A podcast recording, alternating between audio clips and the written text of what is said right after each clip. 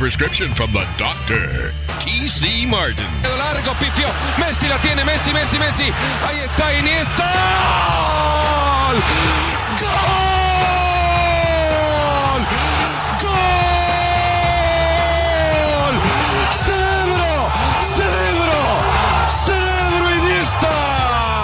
The doctor is now in.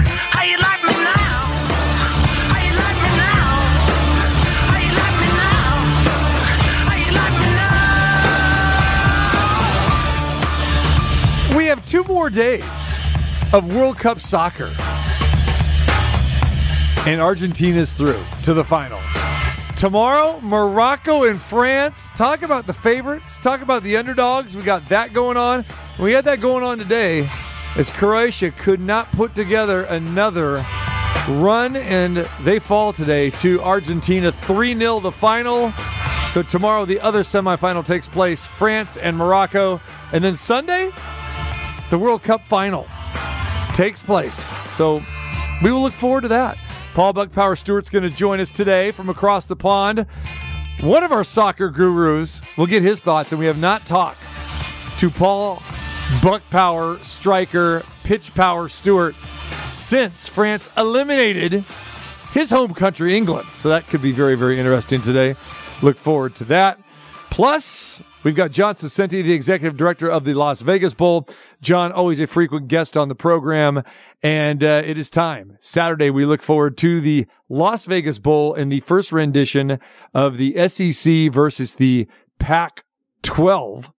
And this go around, Oregon State versus Florida.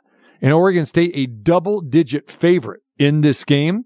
So last year we saw the Big Ten and the Pac 12 square off last year with Wisconsin and Arizona State. It'll be interesting to see what the crowd is going to be like coming up on Saturday. So we'll talk to John Saccenti about that. 1130 kickoff uh, Saturday as well, too. And we know Saturday's going to be a busy day here in Las Vegas because we got the undefeated UNLV Running Rebels on the hard court against the USF Dons. The big seven footer, big Bill Cartwright coming to town for that. Kevin Kruger will be joining us on the show tomorrow. So we look forward to that as well, too. And also tomorrow, uh, a heads up. We're going to promote a little bit later, but uh, speaking of UNLV, Barry Odom, the new head coach of UNLV, will join us tomorrow as well, too. So, uh, we'll get, uh, his thoughts on being the new head coach at UNLV. Um, but we start the show today, very sad news. And we talked about it yesterday that, uh, you know, Mike Leach suffered the heart attack yesterday morning uh, in his home in Mississippi. He was in critical condition, and uh, Michael Leach passed away this morning. So very sad um, to hear that news today. Michael Leach passes away after having that massive heart attack.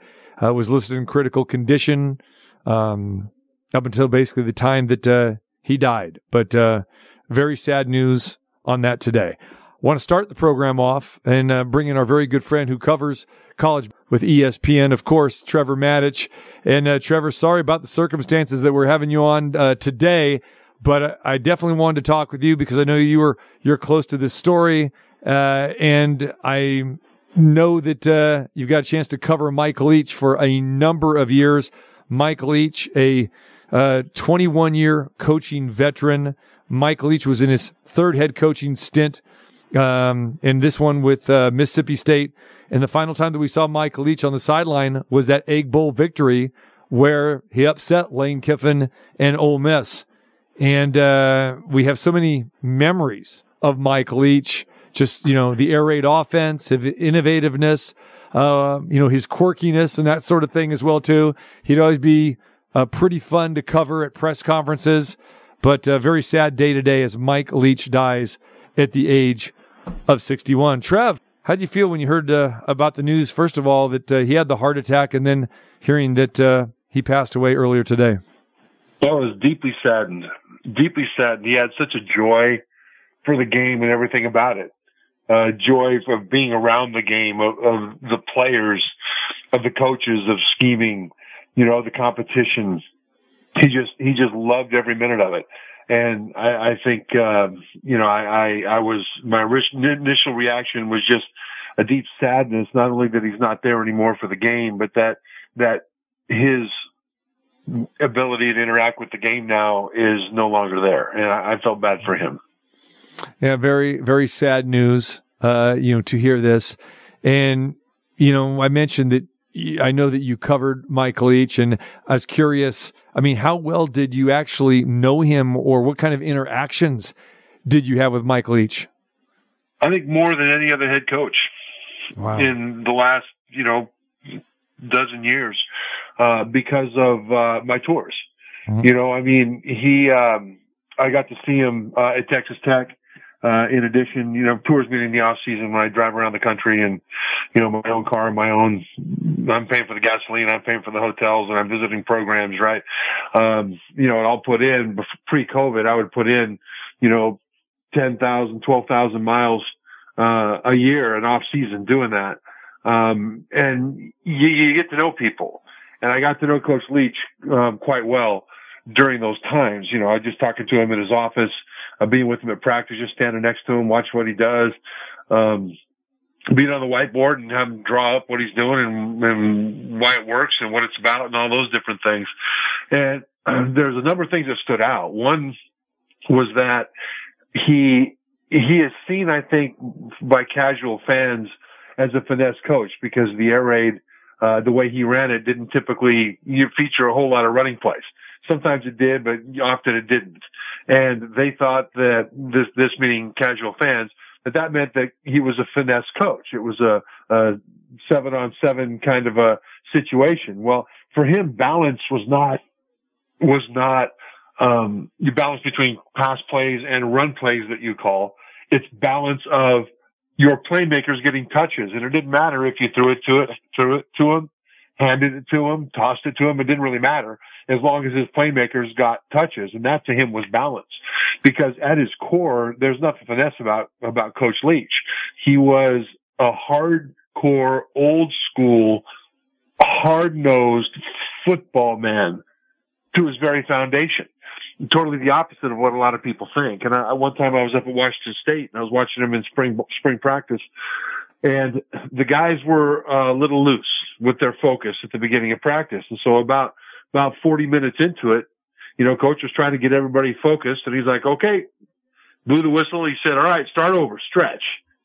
Right. And they, they started practice over again. And I've had that happen, I think once in my entire football career. It was in the NFL actually that it happened. And, and that gets your attention because now you're talking about people's time. Right. And you don't want that to happen again. And he made sure everybody was focused. He wasn't just a, a finesse guy that let people do what they wanted to do and let's just throw the ball around the yard and have fun. No way, man. Uh, he coached a physical style of football, even though they threw the ball a lot. And so you saw his receivers, you saw his running backs and offensive line play with a physicality that's unexpected if you're not actually looking for it. Um, so those things are all, um, you know, those, those are features of him as a coach, but also there's the, the side of him, the fun side of him that people now I think are getting to know a little bit better because of all the outpouring of, of love for him and the, the fun things that he says and he does. And he does that because he's, he's just a, he's fun. I mean, he just enjoys life. He, he's interested in life. He's interested in, you know, insurgent techniques in Laos and Cambodia in the 1960s and 70s, right? And he, if he gets interested in something, he'll really learn it deeply, which is one of the reasons he was able to do so much at football. And I remember the first time I walked into uh, his office at Washington State, uh, he wasn't in the office yet. They just told me to go in there. And I about jumped out of my skin because there was a full size mannequin of a pirate holding a cutlass right next to the door on the inside. I didn't know it was there. I walked in, there's this big scary thing holding a weapon next to me. I about, about jumped through the roof, you know, but, but that's one of the things he loved. He loved the history of pirates. He fancied himself in many ways as a pirate from the standpoint of doing what he wanted to do outside of what the, the hierarchy of authority thought that, you know, football coaches should be and what they should do. I think that's one of the big things that he brought to college football because, you know, he never played college football or I, I don't think football at any level as far as I know. He played rugby at BYU. He was a lawyer. You know, he got his law degree and then decided he wanted to go into football coaching. And he had some ideas that were way outside the box because he was not encumbered with tradition. He was not encumbered with the way things ought to be done and the way they've always been done. So he said, well, how should they be done? Right. And, uh, so one thing led to another and he completely, utterly and absolutely changed the game of football at the high school, college and NFL levels because of his thinking outside of the box. Mike Leach's offense, very, very innovative, ingenious, so to speak. And it really, from a defensive coordinator's perspective, a, a nightmare. You hated to face his offenses. And, and, you mentioned something about, you know, the lack of a running game. And he just, I don't know if it, did he just not believe in that, Trevor, or did he just believe that, hey, you know, we're going to throw the ball 60, 70 times a game because that is the, the best and most efficient or quickest way to score? Why do you think that, you know, he was, he was so married to that offense? Because he thought that was the best way to win, especially when he didn't have the the big horses. I mean, Alabama, Nick Saban, back in the day, very famously uh, asked the question: "Is this where you want football to go? Is this what you want football to be? You know, up tempo and and throw the ball all over the place rather than just huddle up, line up with the fullback, and pound the ball like it's supposed to be." Well, Mike Leach was like, well, gee, if I had your guys, I, I might think about that. But in the meantime, here's what I'm going to do.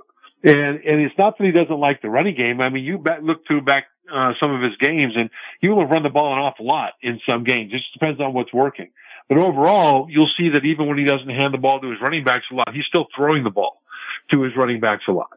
And so that's, you know, the, the concept that he doesn't use running backs because he doesn't hand it off, I think is, uh, you know, it's a misnomer. Mm-hmm. He, he's very much engaging those guys in the ways that he thinks will best help him win. And we know a few years back, I mean, Mississippi State had some some decent running backs, actually, you know, that, that went on to play at the next level in the NFL as well, too. So uh, that is a great point. You mentioned his sense of humor, the quirkiness, the dry wit. He was great to see and hear with the interviews. And like you said, you know, talking about, you know, uh, the pirates, he would bring up, you know, pirates. He would bring up a lot of crazy stuff. I, I loved it when he talked about like, you know, that the candy corn was, was ridiculous. It was a joke. I mean, he could go anywhere at any time. And especially during the off season when he would have some time to chill. I mean, you, I would hear some of these interviews would be downright hilarious. And it just seemed like that, that he was one of those guys that you, you would love just to, to spend a couple hours with. Yes, and I've had the opportunity to do that, and, and I did love it every time. And but even during the season, I mean, he had a an interview uh, after the after a game with Alyssa Lang, uh, where she told him that she was uh, putting together her own wedding, and did he have any advice? and so he went on. He, he went on a, a riff on what they should do, and basically he said you really should elope and these are Mike Mike's words, not mine. He told her, if you don't elope and you just have a big wedding, wedding, every female in the family will will basically torture you until it's over. So they'll all be mad at you if you elope, but then they'll get over it and it'll be a whole lot better. Uh, you know, and so he went on as to why he thought that was the right thing. And there's a lot of political correctness or incorrectness in that answer, isn't there? But that's another thing about Mike that makes him so ref- refreshing is that he did not care what people thought. Mm-hmm. He knew what he knew. He knew what he didn't know. And he was curious to learn more about both. And if you didn't like it, well, that was your problem, not his. And that was part of what was so refreshing about him. Yep. Uh, innovative coach, refreshing personality. Uh, Mike Leach, unfortunately, passes away at the young age of 61 earlier today. Trevor, we appreciate the time uh, as always, my friend. We look forward to talking with you uh, tomorrow, and we'll we'll talk some football. We've got bowl games uh, to talk about, and uh, including the Las Vegas Bowl will be coming up this weekend. I appreciate it, my friend, and uh, we'll talk soon. Thanks, DC. There it is. Very rough day for that man, Trevor Matich, today uh, with ESPN. Appreciate him, of course, carving out some time to talk with us. Again, the biggest story, not only uh, you know from the college football perspective, but on the sports landscape as well. The news that Mike Leach passes away. ESPN did a uh, a nice little tribute to Mike Leach. I wanted to share that uh, with everyone here today because it, it really tells a lot about the person and about the coach himself, Mike Leach. All right, any questions? Do you believe in Bigfoot? What do you really want for Christmas? Coach, I know you have strong thoughts on weddings. Go elope. Trust me on that. It's a good win. There's a lot of people. It's like Woodstock, except everybody's got their clothes on. You're Like, you know, this weird basketball pass. That was the beginning of the end. Mike Leach was a martini mix of ingredients never seen before in college football. His coaching career, much like his 61 year old life, was not only a road less traveled, but a road that didn't exist until he created it. His mind worked in mysterious, eccentric, and entertaining ways. He was an intellect and a football bohemian who didn't just push the envelope, he tore it up into little pieces. Uh, this guy's going like this. Eventually, he's going to lose. How else do you explain a football journey that never included playing college football?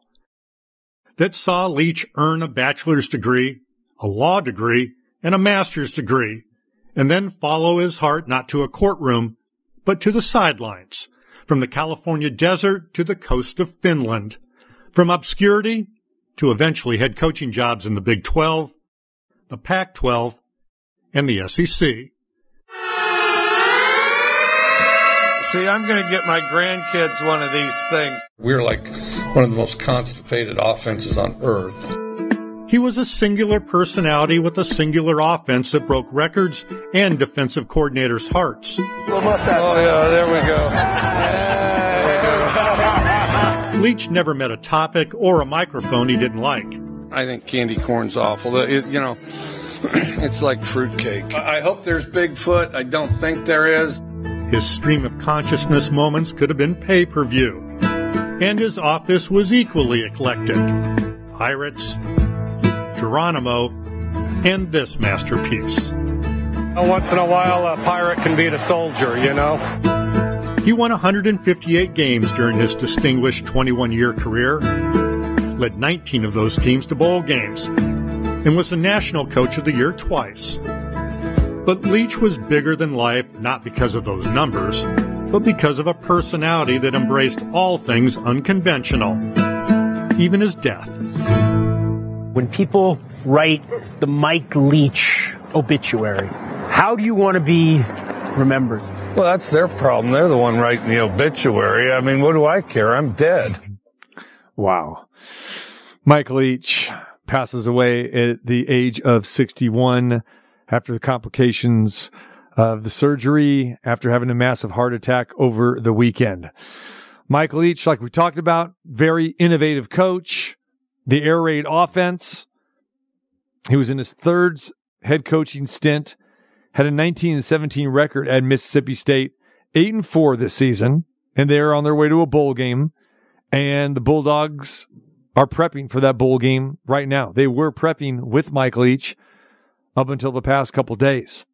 Um, as of now, they are going to continue to prep for that bowl game in play against Illinois on January the 2nd. We have not heard anything different as of as of now. And uh, definitely, I'm sure they're going to be motivated to play for their head coach. Prior to Mike Leach coming to Mississippi State, remember he started his coaching career with Texas Tech from 2000 to 2009. And that's when we first began to get to know Mike Leach, know about his innovative offenses. I mean, every year his offenses there at Texas Tech would average over 45 points a game. Uh, from there, he parlayed that into to success and went to after having a couple years off where honestly he had a couple issues at Texas Tech uh, with some players and some administration. And Mike Leach, you know, was one of those guys like Trevor Matich just explained to us. Great guy, but again, he did things his own way, and uh, he did have some, you know, I don't want to say confrontations, but maybe some disagreements, different views, viewpoints on things with administrators at Texas Tech and, and some players. He went to Washington State, went to the Pac 12. He was there for seven plus seasons. Washington State, he was there from 2012 to 2019. He was a national coach of the year in 2018 for uh, the great job that he did, you know, with the Cougs. And then, like I said, he ends up at Mississippi State and uh, he had been there the past uh, three seasons, and uh, that record there, 19 and 17, 8 and 4 this year. Overall, Mike Leach, 158 victories, 107 losses in his 21 seasons as a head coach. And like we talked about, you know, he was also known for his quirky personality, dry wit, and he loved talking about history, business, politics, food, or whatever would come up. And uh, that's why I wanted people to hear from Trevor Matich today because, you know, we've talked about, you know, Trevor's travels so many times on this show.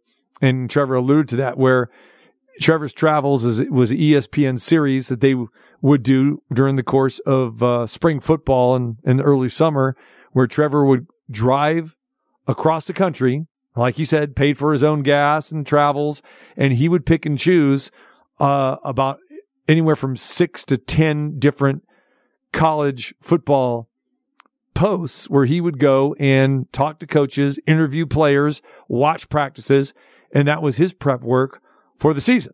There's a reason why Trevor Matich has 17 Emmy Awards right now because of his work there.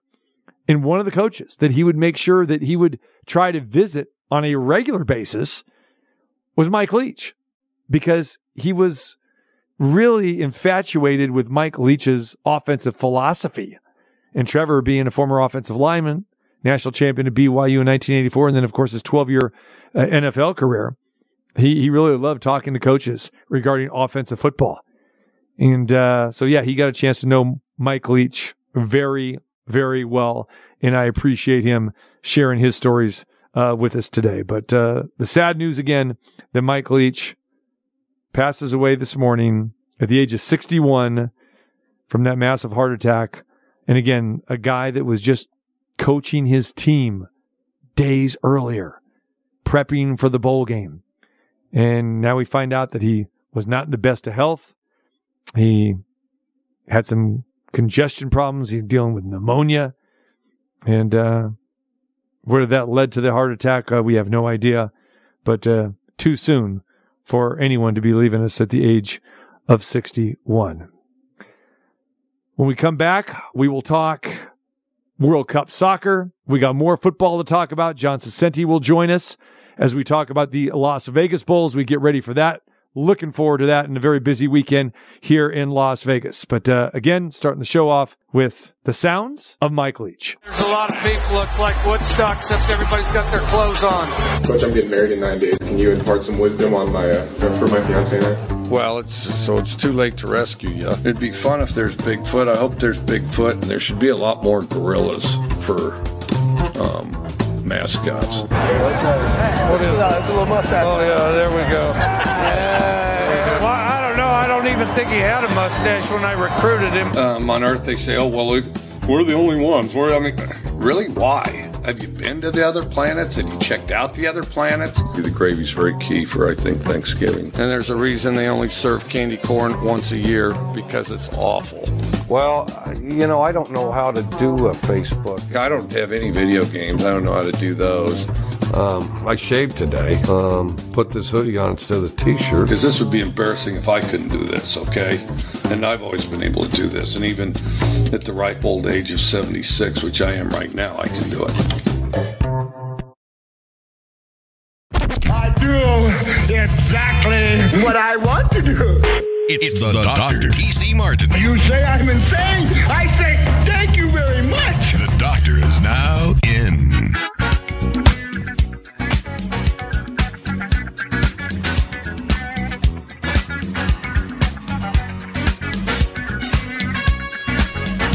All right, we got two more days of World Cup action. That's it. Tomorrow, got the other semifinal, and then Sunday, the World Cup final in Qatar or Qatar. Take your pick. Know. Go both ways. You know, it only went one way today, earlier. Argentina defeats Croatia. I'm very sad about that. My native land loses. I'm getting shut out 3 0. A lot of defensive lapses today. Not happy about that. But now, I'm rooting for Morocco. Go Morocco Mole. That was a cartoon, wasn't it? Morocco Mole? Numchuck, you're too young. Maybe Paul Stewart knows what I'm talking about. All right, he is not Paul Buck Power Stewart today, but he is still Paul Pitch Power Stewart, Paul Striker Stewart, somewhere. I don't know where he's at. All I've been seeing recent photos of him in with a snowman or something with a carrot nose, and I don't know what's going on. Buried in some some snow. I don't. Maybe he is he is part of the filming of maybe the new Quentin Tarantino movie, The Hateful Nine. I don't know if that's going on. Paul Stewart, what's going on, my friend? Oh, what is this World Cup you're talking about? We have no knowledge of this event in England at the moment. of course you don't, because you got eliminated. You got swept away. You got kicked to the curb. You got buried in the snow by the defending champions, France. What happened, Paul Stewart? I mean, you guys were all jolly, oh. everything, and then no show. Oh, oh, oh, stand by. Hold on. Oh, yeah. What happened? Oh, oh, yes, that's Harry Kane missed again. Yes, Harry Kane missed again for the third time in an open net. What's going on? He can't hit penalty kicks. He's isn't he your highest paid English soccer player around? What's going on? Yeah, I mean, to be honest, England first lost to France in 1066 when they invaded our country. So we've had over a millennium. Why does it always come back to history with this guy? He's he's talking about the United States and the Boston Tea Party. I I don't get it. I don't. Well, we, we have all this history, as you know. So we, you know, we've had wars and arguments with everybody, which is why everyone hates the English TC. Yes. But believe me, we, we don't like Australia. We don't like Germany. We really, really hate the French because they're our nearest neighbours. They're only 20 miles away across the channel. To lose to them at soccer, oh my God, the world has ended in this country. Eh, uh, what did the French ever do to you? I mean, they provided French fries, French onion soup, uh, you know, uh, French vanilla ice cream. I mean, there's a lot of great French stuff there. I mean, come on, what's wrong with you guys?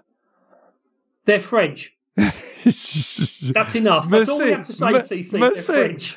All right. So let's go back to that because we have not talked to you since France defeated England. Uh, in your opinion, yeah. was it was it the mistakes? Was it the the the missed uh, you know uh, penalty kicks by by Kane? What went wrong, Paul? So they were two very very good teams, and if those two teams played ten times, they each win five. It, they were that evenly matched. It was a case the the final score say was two one. The French took advantage of their chances. The English didn't, and England had two penalties. They scored one. They missed the other one. France had two or three clear cut chances. They scored twice. So it was a very evenly played match. Um, the English media have gone completely over the top, blaming the referee for everything that went wrong, even though he gave two penalties to England. And, and watching it, almost as a, you know, I wanted England to win because they're my country, but watching it almost as a neutral because I'm not a massive soccer fan anymore. They were the, you know, they deserved their victory. Good luck to them. If we played again tomorrow, England might win. It was just one of those things that happens in the top level of world soccer. TC. Mm-hmm. All right, the semifinal today. Uh, Argentina and Croatia was all Argentina. They win 3 0. Uh, what are your thoughts uh, about today's match? And uh, you know, Croatia, they're not a high-scoring team. They're more of a defensive-minded team, but hey, they love to extend the game. They love to get to extra time. They love to get to uh, to the kicks on the spot. That is the proper terminology. But today, uh, again, very sloppy in the back. But I'm very curious uh, what you thought when you were watching Argentina today. Argentina are peaking at the right time. They are one of the two best teams in the tournament, and we'll come to the French in a minute. They totally deserve their place in the final. And right now, the question is is Messi the best player ever, or is it Pele? It's down to that level. Really? I mean, so you're just going straight to uh, Messi to Pele, and you're getting rid of uh, anybody else? Yeah, I mean, Ronaldo has been a great player over the years, but he's past his sell by date. Right now, if you're talking about who the best strikers are in the history of soccer, it's Pele or Messi. And right now, Messi is playing at such a high level, even in his mid thirties. Mm. He's on. He's got a good chance of winning the Golden Boot to be the leading goal scorer. Argentina have scored twelve goals in this tournament. He scored five and set up four. So he is the main man. They play well as a unit. They were very good defensively today. Right now, I would say they are, they are the favourites, no matter who gets through to the to play them in the final. All right. All right. Tomorrow we've got Morocco and France. Morocco is a great story, Paul, as we know. Uh, and if you, you do your, your homework, you go back and you see this is not a fluke. I mean, this team has so many, um, you know, players on their roster that play, uh, in England, in the Bundesliga, they play in Spain. And what I love about watching Morocco is their fans travel. I mean, they are, they have just taken over these stadiums, uh, in Qatar here. It'll be interesting to see what that crowd split is going to be like tomorrow for the semifinal, uh, Morocco against France. Yeah, people are people are thinking Morocco. It's a real surprise that you know they're, they're it's an amazing story how they've got there. They're ranked number twenty two in the world. They are a good team. Now, yes, they're the first African team to make the semi-finals of a World Cup, which is quite an achievement. They they play a very defensive game. They went out of their way to, to sort of play a sort of back nine at times, try and catch teams on the break. They've made it work. They deserve their place in the final. You know, they've beaten some good teams to get there. France will not underestimate them. Now, France will be the favourites going into this game. I fully expect France to win, but Morocco deserve to be there, and it's not as big a shock as people think. Did I mention French onion soup, Paul? It's one of my favorites. or French bread. French bread. There's another one. There you go. Keep it rolling, my friend. There you go. Exactly. Uh, all right. So you thinking? So give give me a give me a prediction tomorrow. What do you think is going to happen? France are going to win three or four nil. I What think- I three or think four nil? Morocco hasn't comes to an gi- end. Morocco hasn't given up anything like that. What are you talking about? Three or four nil. Well, we'll see. We'll see. I've got to get one or two predictions right. Remember, I did beat you in the group stage competition of our World Cup event. And I'm so glad that he said the group stage competition. That's right. It was the group. it wasn't the overall World Cup winner, Paul, because if you would have taken my advice and said, let's, let's continue on, you know, till we have a real winner, like we're going to have a winner here after Sunday, I got a feeling I'd probably be winning because I have been on fire, on fire up until today, my friend. On fire. I hit five in a row here. I've been all over this Morocco bandwagon. Morocco Mole, wasn't that a cartoon? Well, all I can say is if you want to continue a winning streak, make sure you take the Bengals plus six over the over the Bucks this weekend. Oh, look at this! the Bengals are gonna go Not only has he, not only has he faded his own English soccer team, he's fading his professional football team in the Tampa Bay Buccaneers. We'll get to that here in a minute. Wow, Yeah. and uh, uh, amazing. Uh, the fans there in England now have they just turned off the telly? They're not watching any more of the coverage here, or or what? What are their thoughts when England got eliminated less than a week ago? Um, yeah, you're right. The World Cup has ended for them, so the the nation stopped to watch the game. You watched it, watched it in your own TVs. You went to bars, pubs. You watched the game, and it was a big celebration, a big event. You know, the, England beat Senegal very easily, 3 0. As I said, they, they got turned over by France on the day. And yeah, to be honest, the, the interest in the World Cup has now stopped. Yes, you might look at it, oh, that's nice. Argentina are through. Here's the final. They've we've moved on to other things. And just for example, the England cricket team yesterday pulled off an amazing victory over Pakistan. That has today dominated the sports pages rather than anything about the World Cup because we're a very fickle nation. We move from sport to sport. The, the one thing that did come out of this, the England defeat, and as I mentioned it earlier, was they were blaming the referee for everything. Now, we have former players as pundits, the same as you do on your halftime and post game shows, and they have some, they have allegiance to their own teams. The way they behaved over England's defeat, it wasn't the fact that Kane missed a penalty, it was the fact the referee should have given England three more penalties, that every decision was going against them. But they brought in a Premier League referee who just said that's wrong. The guy's done exactly what he should have done. No, that wasn't good enough. We're going to have a go at the referee because we can't dare blame our own players. It was an indictment of the way football and soccer is covered here in this country. It's too partisan, it's too biased, and people don't take a realistic view of it. So to me, that was a little bit sad. But yeah, the World Cup, we've reached the quarterfinals. We were semi-finalists last time. One day we will get back to the final and win it like we did in 1966. I was only 15 months old when that happened. But yeah, it, it is a national sport here, TC, and everyone stops because England are now out. We don't care anymore. Paul Stewart joins us from England talking about the uh, World Cup. Uh, you know, Paul, we were very apprehensive. I guess that would be the word apprehensive on, on how this World Cup would play out and be viewed, uh, not just for people here in the United States, England, but all, all over the world, uh, because it was in Qatar. How has it been, in your opinion? And let's uh, let's first just talk about the action that we've seen on the on the play, and you know how popular of a World Cup has this been? I think now we talked about this a few weeks ago that we said the World Cup should not have been in Qatar, and that's correct. Everyone accepts that. The minute the first game started playing, the whistle went, people have forgotten about what's been going on off the field. Let's concentrate on the matches, on the soccer. It's been a really good World Cup. There have been some great performances, some major shocks, some surprises, some new names, some old names. It's been everything that a World Cup should be. And I think as soon as the trophy is presented on Sunday, then we can get back to criticising FIFA for what should have been done in the first place. But soccer has been the winner on the field, not off it. It does seem like, like you said, that the controversy surrounding this country and how they got uh, the World Cup has subsided uh, a little bit. Have you been hearing anything over the over the last couple weeks uh, about this, or has it just got totally buried?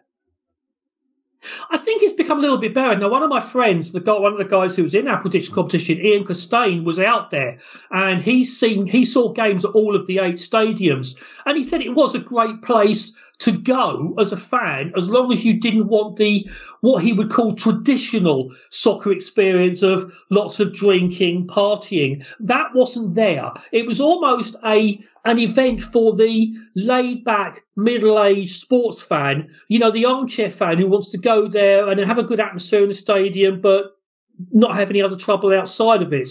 So it, it was a success in one way, but as I said, it should never have been there in the first place. It was a bunch of bribes paid to FIFA officials. I don't, they can sue me if they, I'm going to say it. Everyone else has said it. It shouldn't have been there. And hopefully we can learn from that in the future. I don't think they will because FIFA is a very corrupt organisation, but at least we can concentrate on what's going on on the pitch between the two goals and between the teams taking part. You know, I'm curious what is going to happen with these venues that they, you know, spent all this money uh, building and all the man hours that it took here, and, and again the slave labor that that took to to build and erect uh, these these venues. As we know, uh, Qatar is not a a, a, big place at all. And we've seen this time and time again, whether it's World Cups or specifically Olympic venues, whether it's summer or winter Olympic venues, where after the games are over, these uh, buildings, these multi-million dollar, billion dollar now buildings go dormant and they're, they're not used. What do you think is going to happen with these, these big, huge 80,000 seat soccer stadiums? Because they, they, they don't they don't have their own league. They, they can't fill these things. You know, I, I, I don't I don't see you know the uh, the B 52s or U2 or you know uh, Parliament Funkadelic coming to fill these stadiums and concerts. What is going to happen here? No, you're right. The Qatari Premier League isn't exactly going to get big viewing because they haven't got any players. I mean, it ha- like you said, it happens in Olympics events. I've been to Athens in Greece a few years after they had the Olympics there, and there were venues there that were just gone to waste, that were just weeds growing everywhere. But I also remember back in Atlanta in '96, one of the main stadiums being torn down straight away to build a, a Braves, you know, to convert into the Braves baseball stadium. It happens everywhere, you know, where stadiums get built because it's almost like the money's been made, it's done, who cares now? We've had the event, we can count the profits, hopefully, and, and go from there. So, yeah, I think there are plans. One of the stadiums is being taken down very soon afterwards, but it's not just the, the, man, the man hours that's been spent, it's the man lives that were lost in building it. There were lots of people lost their lives in building these stadiums because shortcuts were taken on safety. You know, the stories of they tried to curtail them, but they, they happened.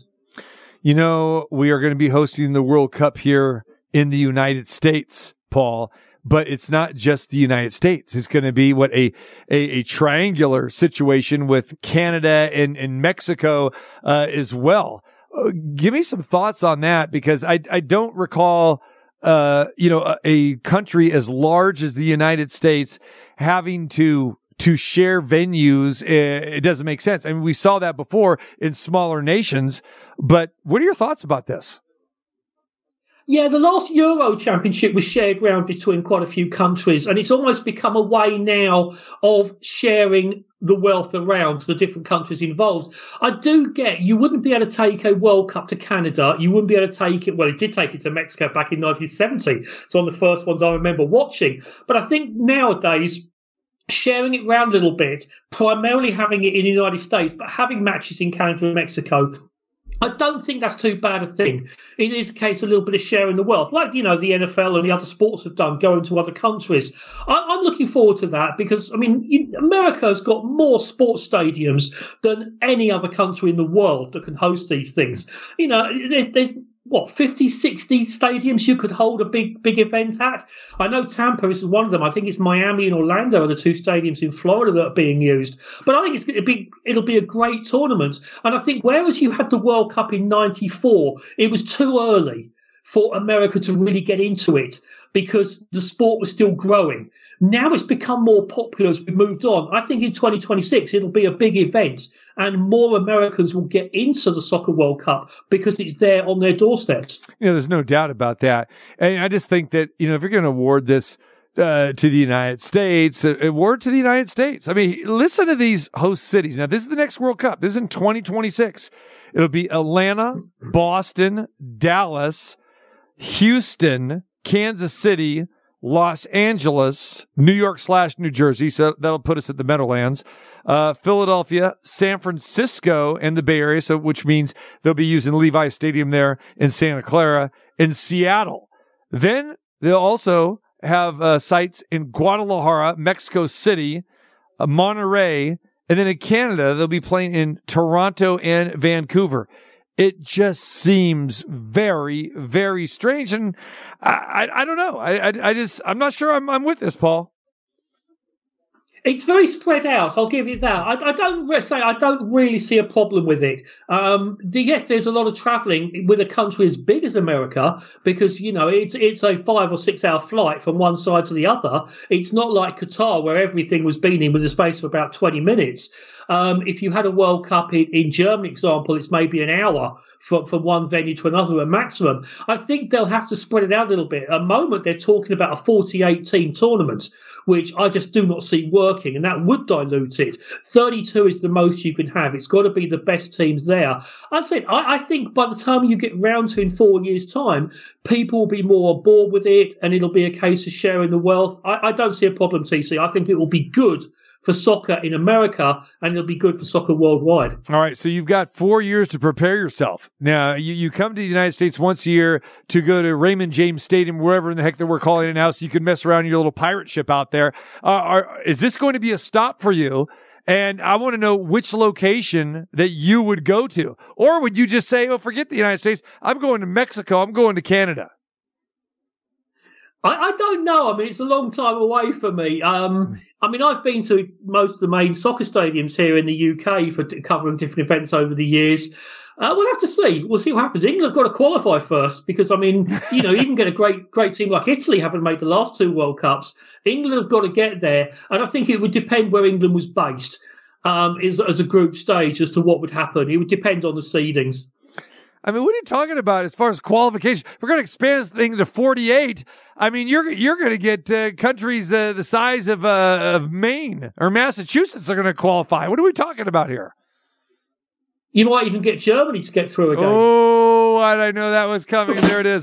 I will agree with Paul Stewart, though. Yes, this World Cup is essentially over for, for both of us. As I with England, Germany, Croatia gone, it's over. But no, I, I'm I am still I want to see Morocco win. I'm a fan of their style, and people would say, "Oh my gosh, it's boring."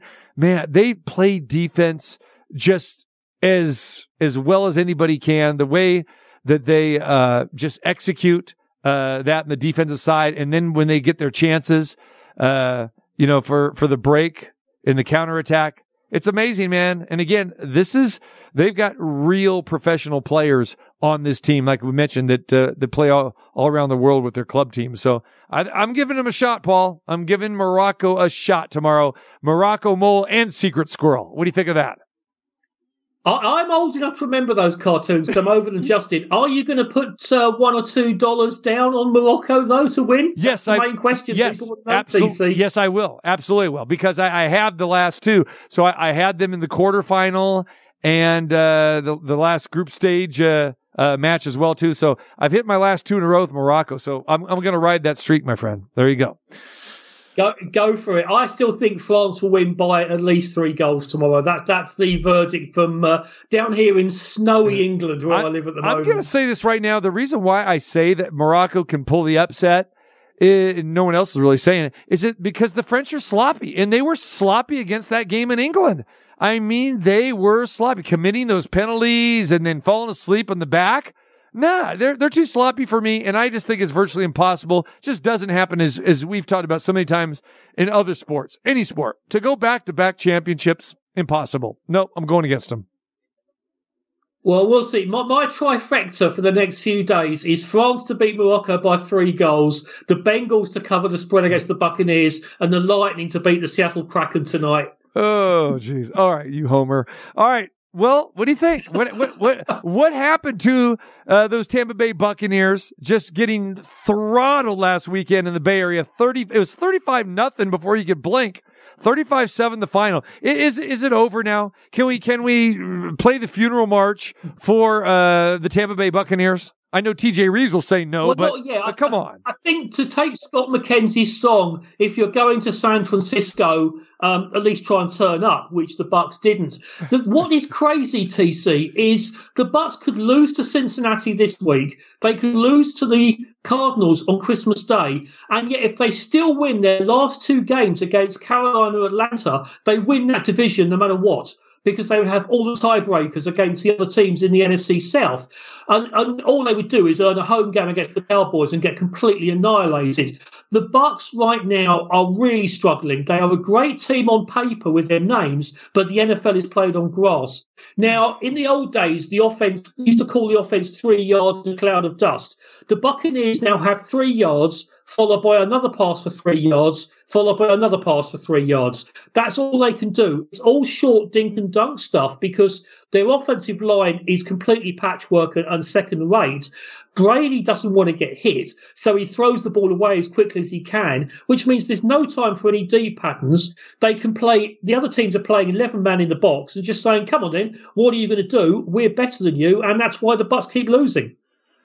Look at this, man. Uh, Paul Paul Stewart. Just if you if that team loses to Arizona, uh, we, we we got some issues there. Uh, but but no, they are not playing good football, you know, right now. And if this is it for the Bucks, I mean, could this we see the turn of of this team kind of going backwards? I'm not going to say you know going back to all of those decades of futility that you had to live through, but at least you lived through some some glorious uniforms back in the day. Those are creamsicles are outstanding. But don't you kind of get the feeling that especially if they're going to bring Todd Bowles back and then Brady's retired and this and that that this could be it for the Bucks for a while. I have no problem with that. Now, this is what's crazy. You know, I'm, I'm a very realistic fan, as you've seen from the articles I write on buckpower.com, in that I would always take several years of struggling in return for glory and a victory. Mm-hmm. Now, if you offered the likes of the Detroit Lions, the Cleveland Browns, teams like that, if you said you could have one year of success, sell your soul for that, they would buy your hand off and take it. Two years ago, the Bucks won a Vince Lombardi trophy. I, you know, as you saw a few weeks ago, I got to hold both the trophies. I have no problem with them going back to the bottom of the of the rankings, to struggling for a couple of years, to rebuilding. That is how the game works. That is what the NFL and parity is about. So I, I would not be worried if that happened. To be honest, right now I do not want to see Tom Brady back next year. I think if someone else wants to take him, good luck to them. The Bucks can rebuild. They'll go with Kyle Trask at quarterback. He was a second round pick last year. It's about time we got to see him play. We're stuck with Brady this year. You can't take him out now. He's earned the right to be there. But yeah, I'm very realistic. So next year, when the creamsicle uniforms will be coming back for a game in 2023, it'll be a very different Buccaneer team, but one that's still got two Super Bowls in the closet to, to look at. You mentioned the ice cold there, uh, Paul. Uh, you're in snow. Um, I, I'm sure you had some uh, some broadcast stories there in the cold, right? Yeah, so many years ago, I, I was covering a, non, a local soccer game, and I would do halftime radio updates to the studio and after the game. And there was a game I was covering where I was so cold I couldn't even write any notes down. Um, and it came to the halftime radio report. I ad libbed the whole thing, the minute or minute and a half I did on air. I did it completely from memory. And same with after the game. And I stood there thinking, and this is what I want to do as a career.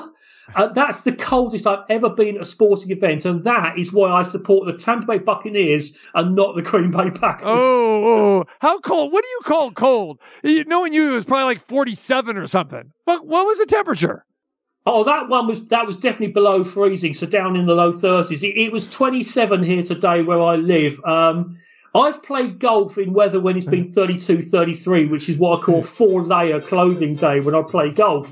But this was just standing around covering a soccer match, and that's the coldest I've ever been at any kind of sporting Listen, event. 30, 31, 32. Blimey! In Green Bay, that's the shorts and sandals weather for us. Come on, man. There you go. There's a friend of mine, he's now the PR director of the Packers, Jason Wahlers, and he used to be the associate PR director of the Buccaneers. And I remember saying to him, Do you really call that a promotion? And he's convinced after 10 years, yes, it is. He said, "Be- Being in Green Bay is really special. It is. I like the warm weather, TC. I like the warm weather, not the cold. There you go. I agree. All right, brother. Well, uh, stay warm, my friend. Lots of hot cocoa, and uh, we'll talk to you next time. Indeed, we will. Take care, everybody, and go France. Three goals over Morocco tomorrow. Go France. He just tell me he hates France. You're English. You hate the French. You don't even like the French fries, the French Yeah, onion this, soup. this is a case- but this is me beating you, TC, which is far more important now. Go, go, Morocco. Go, go, Morocco. See you later, Paul. Allez les bleus! Allez les bleus! Paul Buckpower Stewart. Next time we talk to him, it'll be about football. Yeah!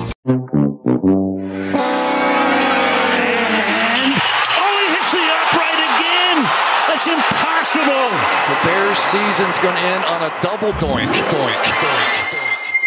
Live in the entertainment capital of the world. That's what you want to know? It's the TC Martin Show. Yeah, I don't know, a diarrhea. Diagnosis. I had a diarrhea and then, uh... Prognosis. I take the serious. Osmosis. Why, it's funny? It wasn't, it wasn't funny. I wasn't laughing about it. Yeah. It's not funny. It's not fun. Nothing's funny. Don't you ever talk about me. Yeah, I don't know, a diarrhea. That's the result you gonna get. It's the doctor, TC Martin. I don't go out there and laugh. The doctor is now in. Hour number two here on this terrible Tuesday edition of the TC Martin Show. We'll get some terrible Tuesday takes for you here coming up. Talk a little college football as well. That and a whole lot more. Las Vegas Bowl coming up this Saturday. Looking forward to that. Look forward to it each and every year. And this year we got the SEC and the Pac 12 squaring off. This will be the second year, the second go around since the new formula and the agreement between the Big Ten, the Pac 12, and the SEC last year. We had a Big Ten Pac 12 matchup between Arizona State and Wisconsin. And this year, the SEC comes to town, the Florida Gators. Now, the Gators not having a great season, only 6 and 6 this year. But Oregon State, out of the Pac 12, a lot of people don't know too much about them, but man, they are good. They're ranked 14th in the country. John Smith, who is their head coach, just got a contract extension for the next five years. So congratulations to him. Those Beavers are going to be ready to play. And we're seeing a lot of one sided action so far, too, with that line with people betting Oregon State. But looking forward to that coming up on Saturday, the uh, Las Vegas Bowl at Allegiant Stadium.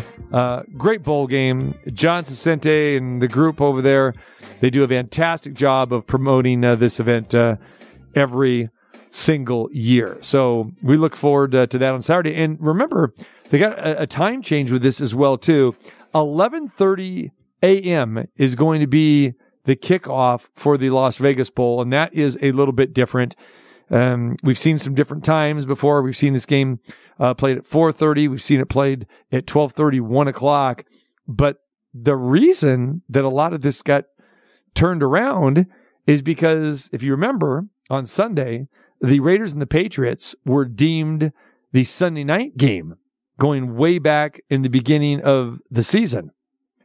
And uh, considering the Raiders are having the season that they're having, not a good one, and the Patriots are kind of right now on the outside looking into the playoffs, even though the Patriots won last night. They flexed this game out of Sunday night football and they have now moved it to 105 p.m., which is the time that you really don't want to like. You know, 125 is kind of the prime time for the afternoon slate. Or if you do get that Sunday night football game, you know, the whole nation, the whole world is watching. 105 is that very regional game, you know? So, uh, that game got now moved to, uh, 105, the Raider game. And then now, therefore, that the Las Vegas Bowl, um, got got moved in a different direction, got moved up. So uh, we'll talk to John Saccenti about that and get his thoughts. But uh, yes, Las Vegas Bowl, one of my favorites. Love going each and every year. Uh, lvbowl.com for tickets. It's Oregon State and Florida. Looking forward to the matchup on Saturday. All right. And uh, let's bring in the executive director of the Las Vegas Bowl, our very good friend, John Saccenti. Johnny Sack, what's going on, my man?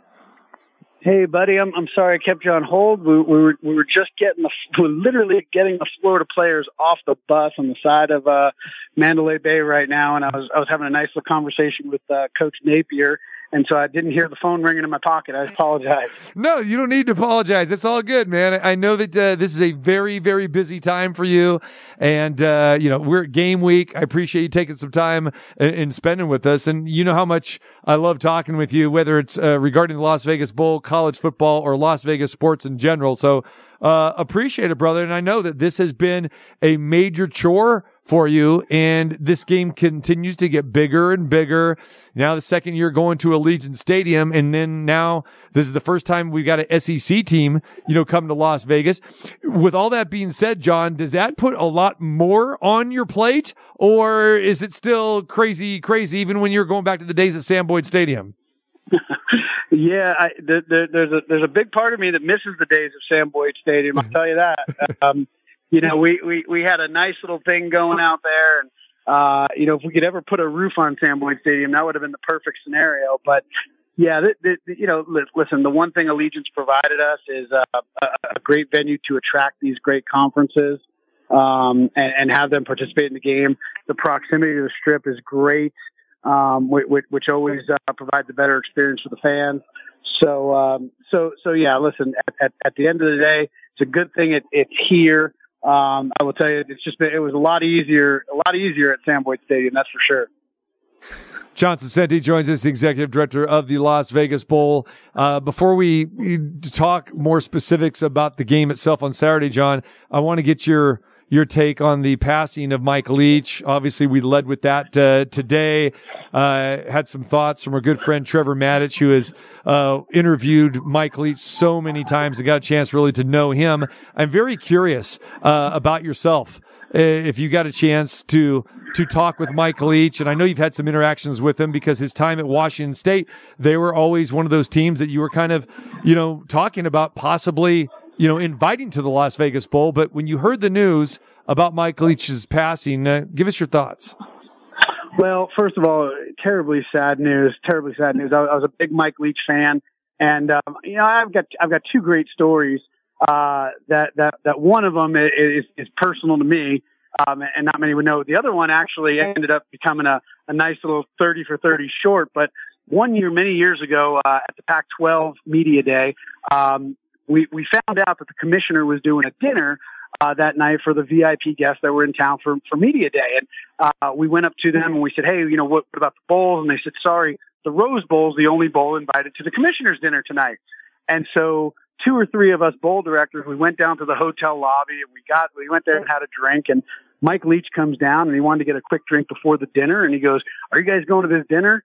And uh, we said, no, coach, actually, uh, only the Rose Bowl was, was invited to this one. So we're going to stay here. He goes, well, hell, I'm staying with you guys, and I didn't want to go to that damn dinner anyway. I'd rather hang out with you guys. So let's do this.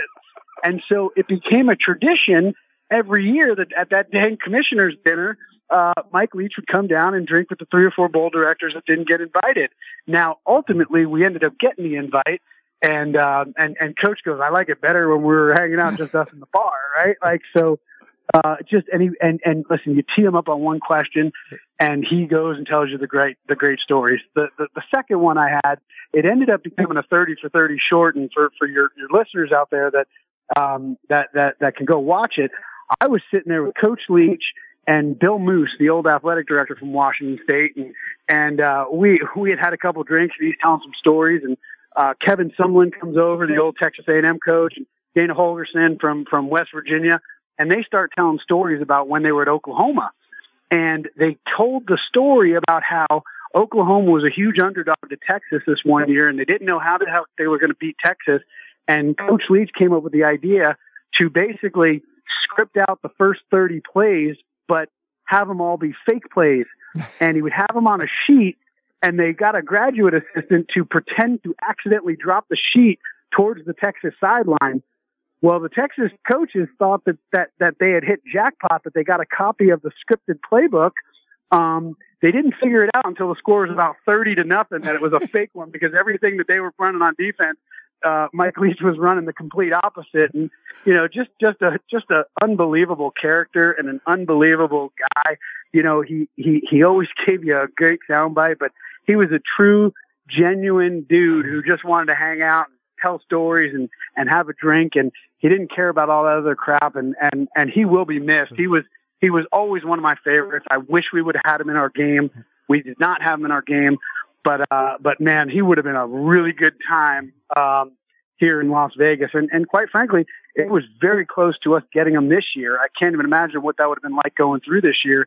Um, but we were close to having him this year, and uh, you know the football world uh, will certainly miss Mike Leach.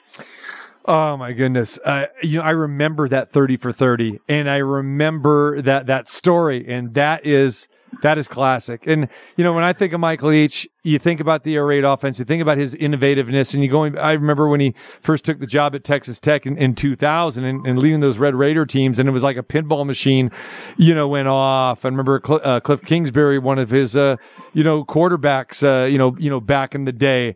And of course, you know, we know, like you said, he went to Washington State and then it's been at Mississippi State the last, last few years. Um, and I was going to ask you that, John, too, that, you know, when you got the, uh, you know, the SEC was going to be involved in this, I was really thinking, okay, because, you know, we usually talk with you, you know, two or three times, you know, leading up to the bowl game. You always have kind of given me the update. Well, okay, we're looking at this team and this team, and this team. So in the back of my mind, I'm thinking like, hey, you know, I bet Mississippi State is probably right in the wheelhouse where you want to go because I know you always wanted to have Washington State in this game as well too because of Michael Leach and because of the offense when he was there. So tell us how close was Mississippi State to maybe being in this Las Vegas Bowl? Uh, it was so close. It was told it was 100% done, and we had already started talking to them about operations and logistics. That's how done it actually was. Um, and, and, you know, there was a couple things that were going on in some other games and some matchups changed in other SEC bowl games that, that, that were unexpected. And so at the very last minute, some pieces got moved around. Um, but it, it, it was, it was a done, done deal, uh, for, for a couple days there. And so, um, crazy, crazy to think that, that um, you know he, he he was almost here, and you, you always start to to think and listen like you know would it would things have been different if he was you know at home preparing to take a flight here? Like who who the heck knows? But um but he he he was he was definitely a character brilliant brilliant man and he'll he'll definitely be missed. You know, John, in, in, kind of an eerie sense, and I don't know if I'm sure in your mind, this you it's gone through your mind about wow what if i mean what if mississippi state yeah. would have got there and then this happens i mean i don't even know what you know how that would turn your world upside down and everyone else's to, to go through something like like this when you're preparing for a bowl yeah i i can't even imagine and and you know i i mean i guess uh you know, the, the Mississippi State's supposed to play in Tampa. Luckily, they play on January 2nd. I don't know what they're going to do. Uh, uh, I would imagine the kids are going to want to rally around and and uh, and do it for coach uh, and participate in that game. But um, but at, at least they they got a little time to figure it out. um, I can't even imagine what it'd be like if uh, if if that were to happen this week with uh, with our teams already here. Uh, John Saccenti joins us, the executive director of the Las Vegas Bowl. The game itself is Saturday. It's Florida and Oregon State. All right, take us through the process and, and how we got here with these two teams. Well, for for for us with the Pac-12, you know, listen, we we we got a team that was the highest ranked available, um, which is great, number 14 in the country. Uh, they they beat their rival head to head late in the year, um, and, and so uh, and and they haven't had a lot of bowl trips over the last uh, 10 to 12 years. So so for us, we wanted a hungry fan base that was going to travel, that was going to be excited to be here. And and listen, we got the highest ranked team that that that beat their rival at the end. So for us, that was a that was that was a good call. Um, you know, like I said with Florida, it's a little more complicated on the SEC side because there's a lot of moving parts and there's a lot of other bowl games that that that have teams there. Um, but the, the, there were some moving parts. We we did say we were excited about having a, a big brand from the SEC, a, a great fan base from the SEC, and uh, and, and I'll tell you, we I, I, we're we're pretty happy our first year with the SEC. You get you get a team and a brand with the caliber of Florida. That's uh, that's pretty good. So we know that the start time is at 11:30 and we've heard that the Raiders being flexed out of the Sunday night game at Allegiant, Allegiant Stadium against the Patriots for Sunday night to move that game up. Did that have an effect on the start time and, and take us through all that how this went down? It did. Um, you know, we we were uh, we were scheduled for 4:30 p.m., 7:30 p.m. Uh, Eastern time on the primetime spot on ABC. Um, due to due to uh, you know the the the stadium saying that they cannot convert the stadium in time with the with the flex that was put forth, uh, it, it obviously put us in an uncomfortable position and certainly not a position that we wanted to be in or chose to be in. Um, and, and, and the only solution and, and canceling the game was, was certainly not in the cards for us. And our only solution at that point was to, uh, to switch places with one of our sister bowls, uh, which was the New Mexico Bowl. Uh, we moved to 1130 Pacific, uh, and we moved from ABC to ESPN. So certainly not ideal. Um, you know, cer- certainly not what we were hoping for. We, we, you know, when we announced this game and this game time back in May, um, but here's the situation we're in, and we're going to make the best of it. And we're going to make sure that everybody has a good time, and all of our sponsors, all of our local people, um, and, and and our teams. Wow, that is a, a, a crazy, crazy story. All right, so the, the new start time is 11:30 a.m. It is Florida and Oregon State. John, where you mentioned Mississippi State from the SEC, uh, were, were, there any other teams that you were you were considering here, whether uh, from the Pac-12 or the SEC? Besides these two? Well, well, well. The Pac-12 came. Pac-12 was easy for us. It came down to Utah, UCLA, Oregon, and, and Oregon State. Obviously, Utah was out of the mix because they, they ended up winning that game and going to the Rose Bowl. And so then our decision came down to Oregon, Oregon State, and UCLA. And um, you know, we ended up with uh, Oregon State for the reasons that we talked about. Right. Um, the, the the the SEC side, man, that was changing all the time. We we had um we had Ole Miss at one point. Um, I, I, don't think Lane Kiffin was all that excited to go back and play in the Raiders building. Uh, uh, as we all know, there was some history there with Lane, so I don't think he was too fired up about that one. But Mississippi State was in the mix, Florida was in the mix. Um, I'm, I'm, I'm, I'm, I'm blanking who else. Where there were so many dang teams that were floating around there. Uh, Kentucky at one point was, was there. Was Arkansas a possibility? Arkansas was a big possibility. Yes, thank you for bringing that one up. I got a lot of crap from Arkansas just recently because we we were talking to them before Selection Sunday, and this was their number one choice where they wanted to come because their athletic director um, was here in our game a few years back with Houston, and he knows how well we treat people and uh, and the job that we do. So he was fighting to have us here, and I saw him at the National Football Foundation dinner, and I said, "Look, we we were all in on Arkansas, but you lost to Missouri, so that kind of that kind of." Kind of killed it for you, man. You did it to yourself. Uh, but maybe next time around. All right. Speaking of Arkansas, uh, Barry Odom uh, comes uh, over from Arkansas as a defensive coordinator, even though he was the head coach at Missouri for four seasons. He is the new UNLV head coach. Uh, he's going to be joining us tomorrow. Uh, give me your thoughts about Barry Odom as the new Rebels head football coach. Well, I, I, I got an opportunity to meet Coach Odom. Um, the last Tuesday night at the National Football Foundation Hall of Fame dinner, I was introduced to him by, by Erick Harper, the athletic director, and uh, seems like a great dude. I, I, I only got to spend about five to ten minutes with him, but seems like a really really nice guy. Uh, I'm perf- I'm certainly not the guy to judge football care, uh, um, football coaches, but uh, one of my closest friends is a former football coach uh, who who coached in the SEC for a number of years, and and uh, he was the first call I made, and I said, "Tell me about Barry Odom." He goes, he goes, "You're getting a good guy and a really good football coach." He goes, "I actually tried to hire him at Florida a few years back." Um, and it didn't end up working out. He goes, but you're getting a good guy and a good football coach. And, and uh, you know, I, I trust his opinion. If that's what he says, I'm, I'm believing him. Yep, yep. Yeah, you and I are kind of in the same boat, talking to former uh, football coaches uh, that uh, have given him a ringing endorsement. Uh, most challenging thing for you organizing this game? I mean, was it the time slot thing, or or is it something else? Yeah, the time slot does present uh, does present a bit of a challenge. Uh, obviously, when you're when you're shifting game times and TV and and um, your fan fest and everything that goes around the game, that that obviously provides a big challenge. Um, you know, and and and quite frankly, navigating the stadium is is is is challenging at times. Um, it, it's a big stadium, a lot of moving parts. Um, but but but but on top of everything, we we have we have 18 events during the course of the week, and so all these moving parts are moving in every different direction, and they all have to go in sync. They all have to be aligned with each other. And so it, it is quite the challenge, but um, we've got great people working for us that work really hard, that know what they're doing, and and so um, so we'll, we'll we'll be just fine.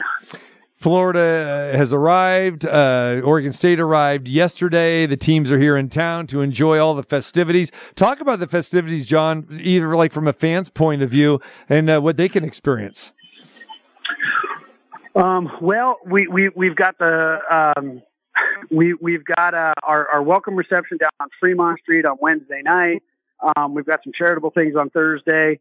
Um, you know, Thursday night, we're taking the teams to a show.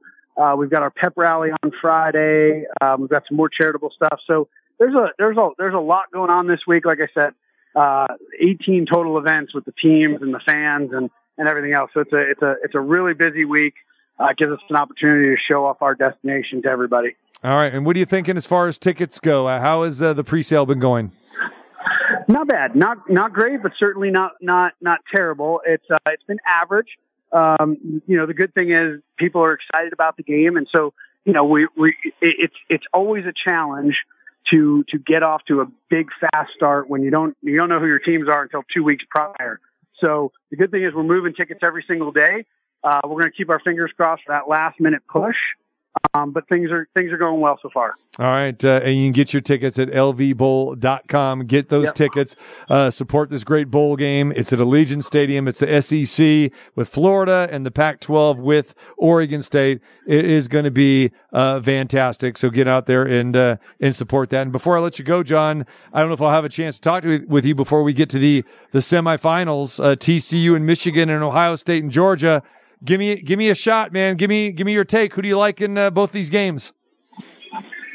You know, I, I, Georgia's good, man, and, and I, I listen to the football guys, and I say if anybody can, and they all say the same thing. If anybody can challenge Georgia, it's a team like Ohio State that can air it out and throw the ball. Uh, I still have a hard time believing that Georgia uh, is going to lose. They're, they're they're so good. They're so good. So I'll, I'll, I'll take Georgia in that game.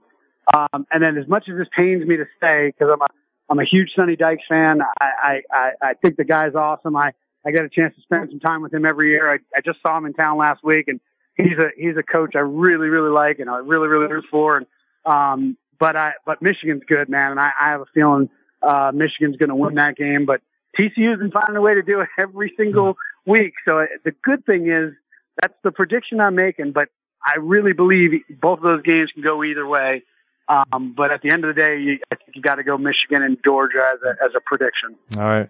All right, my man. I appreciate the time as always. We'll let you get back to it. Uh, the hardest working man here in Las Vegas at this time of year, right, every year. Take care, brother. We'll see you soon. I look All forward man. to seeing you. On, care. I'll see you Saturday. Thanks a lot. Thanks so much. Bye bye. There he is, John Saccenti, the executive director of the Las Vegas Bowl, a great friend and a longtime uh, guest of uh, this show for many, many years. And uh, I'm a big supporter of the Las Vegas Bowl. and I am looking forward to doing it. Numchuck, it's going to be tough for me. You know what my Saturday's going to be like? I hear it's a little troubling. it's a little like troubling. it's just a little bit. and and I gotta have to blame. I guess who am I blaming? Am I blaming the Raiders or am I blaming the NFL? Because as you know, we've got UNLV, USF, a great basketball game. The Rebels are 10 and 0. The big seven footer, the Dons. You know, I'm already getting havoc of what am I going to wear to the game? Am I going to wear the scarlet and green? Or am I wearing the green and gold? Here's what you need to do. Oh, jeez. Here's what you need to do. Okay. You need to get one of each, cut it right down the middle, sew it. That's too much work. No, it's not. Not too much work. You know a seamstress? Now, if my mom was still alive, she would do it because she was yeah. the best seamstress in the world. I mean, some of the outfits, oh, you would you would have loved. You would have loved my my old disco outfits. Oh yeah, the the the angel flights, the bell bottoms, all that. Oh, the I, my mom would make my clothes like that. Hey, mom, I'm going to the club this weekend. Boom, I'll, I'm going to whip something out for you. Yeah, she couldn't make my my platform shoes though. I had to go buy those, but that was good. Oh yeah, I'll show you some old pictures sometime. I've seen some old pictures Yeah. of you. Yeah, you you saw the long hair, you saw the perm. Yeah, I you saw- did. yeah, Napoleon. Yeah, there you go. No, wrong. Not even close like that. No. But here's the deal. Now this game is at 11:30. I want to go to the game. UNLV and USF is at two o'clock. We talked about this yesterday. You know what you're going to do. You're going to go. You're going to go to the LV Bowl for I want to be there for the whole time.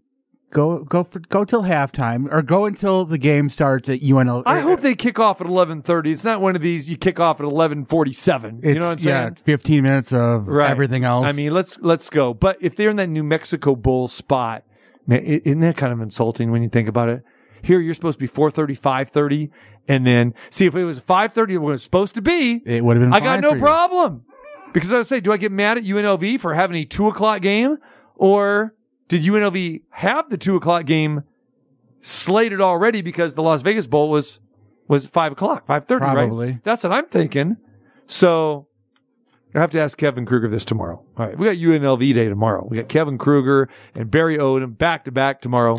So looking forward to that. But yes, I'm looking forward to the Las Vegas Bowl. Always do. So Oregon State, Florida, 11:30 is kickoff. Get your tickets at lvbowl.com. All right, we come back. Terrible Tuesday, and our resident comedian is going to join us. You know why? Oh, because it's his birthday. And oh, by the way, as we know, December babies rock. TC Martin Show. There's only one thing we know for sure. The Giants of New York took on the Packers of Green Bay. The Dr. TC Martin. It was a most ripping victory by kicking an oblong ball made of pigskin to a big H. The doctor is now in. All right, don't forget we will be at the Westgate, our Friday home. Come on by, see the show live 2 to 4 p.m. Of course on Friday. Best bets and a whole lot more. Do that. And also, don't forget we have got tickets to go see the Allman Brothers Family Reunion. Great concert Thursday night at the Westgate of Las Vegas, the International Theater. Uh, if you want to go, we got tickets for you. Just call Numchuck right now at 702 221 7283. That's 221 7283 outside of Vegas, area code 702. Again, 702 221 7283. It is the Allman Brothers Family Reunion concert Thursday night. We want you to go, so call in and win. It's Terrible Tuesday. That's terrible. Things gone wrong in the sporting world. That's a terrible idea. I want to know what the hell he's smoking. Something stinks in here. That's terrible. it's Terrible Tuesday. Things gone wrong in the sporting world. Well, as we know, very sad day today with Mike Leach uh, passing away. It was great to have Trevor Matich and John Saccenti on giving their stories. Mike Leach suffers a heart attack over the weekend and was in critical condition and passed away earlier this morning uh, at the age of 61. Mike Leach, one of the most innovative head coaches in the game of football. Didn't win a lot of championships, didn't win any national titles, but his offenses were something special to look at. Uh, was in his third coaching stint with a 19 and 17 record at Mississippi State, 8 and 4 this year. Was at Texas Tech from 2000 to 2009, and of course Washington State from 2012 to 2019. National Coach of the Year though in 2018, and an overall record of 158 victories for Mike Leach in his 21 seasons as head coach, known for not only his great offenses, but known for his quirky personality, the dry wit humor, and a penchant for talking about history, business, politics, and just about anything else. And uh, just uh, a great fun guy to be around. So, Mike Leach, may he rest in peace. All right. We transition into Chris Beard. Chris Beard, the Texas basketball head coach, arrested for domestic violence going back to 418 in the morning. This was going back on Monday morning. Uh, he was arrested for third degree assault of a woman. And now we find out that the woman was his fiance. Strangulation. 911 hot call that she, a hot shot call that she put forth. And what a hot shot call is actually was came from the house. A hot shot call is when you call 911 and the incident is actually in progress. So they could hear a lot was going on here. Uh, Chris Beard was taken into cu- to custody uh, early that morning uh, into the Travis County Jail. He was eventually released later on in the day. And uh, now more details are coming out in this story. So in the affidavit, the quote coming from his fiance, and she says this He just snapped on me. He became super violent. He choked me. He threw me on the bed. He bit me. Bruises all over my leg, throwing me around and going nuts. I could not breathe. He did it for probably like five seconds.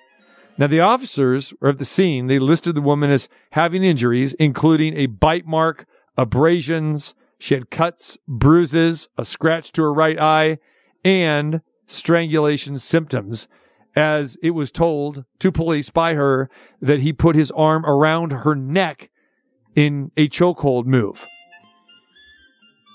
Wow. Chris Beard, remember, was a guy that was the UNLV head coach for about three and a half weeks.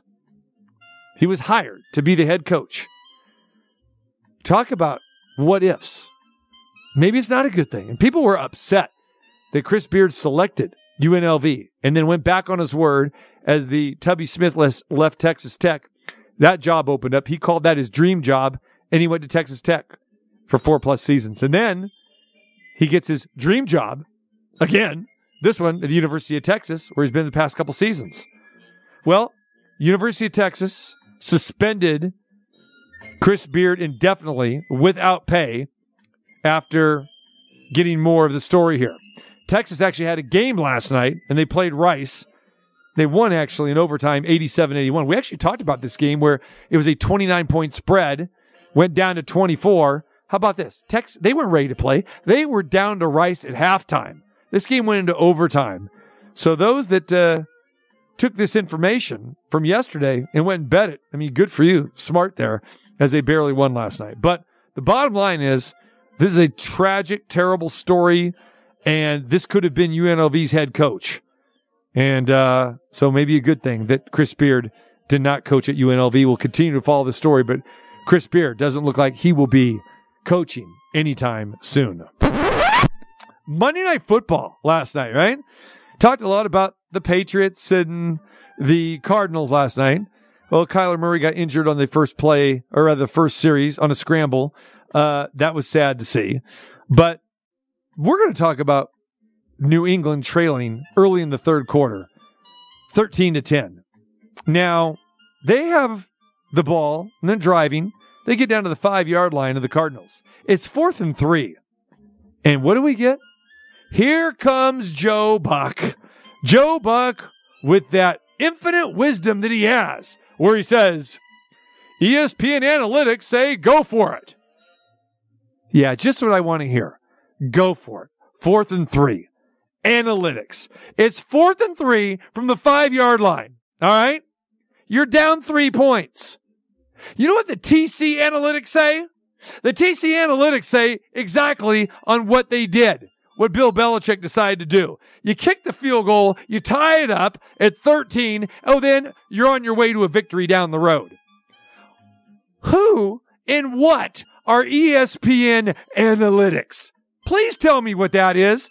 Every Thursday, every Sunday, every Monday, we have to hear about fourth downs and should you go for it, should you not? Oh, the analytics come into play and they say you should go. No one ever says you should punt anymore. They say you should go. Fourth and two, fourth and three, fourth and four, fourth and five, fourth and six. Oh, if you're like the 40 yard line, the 45, yeah, go for it. Where is this nonsense coming from? There are no analytics in football. I keep having to say this. There are no analytics in football. All right. There are so many variables. You have down, you have distance, you have score, you have momentum, you have matchups, you got injuries, you got weather, you got all kinds of things here. You analyze the situation for what it is and you make a logical decision based on your personnel, depending on who your quarterback is, depending injuries, what kind of formations, what kind, what are they in defensively? That's what you make. Analytics, does analytics tell you any of that? Of course they don't tell you any of that. They're analytics. There are no analytics in football. It's a computer. Does analytics say, oh, it's fourth and three that a middle linebacker is going to jump over the pile, going to jump over the center and tackle a tight end who's pretending to be a quarterback on a fake punt situation that's not even a fake punt because they were never going to fake the punt anyway? Settle down there, buddy. Settle down. Do you understand what I'm saying? Do you understand? yeah. Yes. Yes. This is not baseball. All right. Are there analytics for CJ Mosley of the New York Jets jumping over the pile against Buffalo when they're attempting a punt, but they really weren't attempting a punt? They're trying to draw you off sides. And guess what they did? They drew you off sides. They got the five yards. Did you see the Buffalo players' celebration? Yes. Yeah. Because they got, great. we got you. We got Exactly. you. Exactly. You idiots. We weren't going for it. Is that analytics? Would analytics say that? Listen, this is not baseball. And as much as I hate the whole analytics thing, the bottom line is this. Yes, there is a place for analytics in baseball. Granted, right? You still got to have that, you know, gut feeling and analyze the situation. But football and basketball and soccer, they don't have any strategical play calling, algorithms, analytics. There is no analytics or algorithms for that. And why do we hear this? Why do we hear people buying into this? Because we hear it in baseball. Well, someone says it in baseball and then someone says it in football, so it's right? No, it's ridiculous. That logic. And do we, do we ever hear until this last year or two about this in football? No, because there's no place for it. That's why these sports are not correlated. It's nonsense.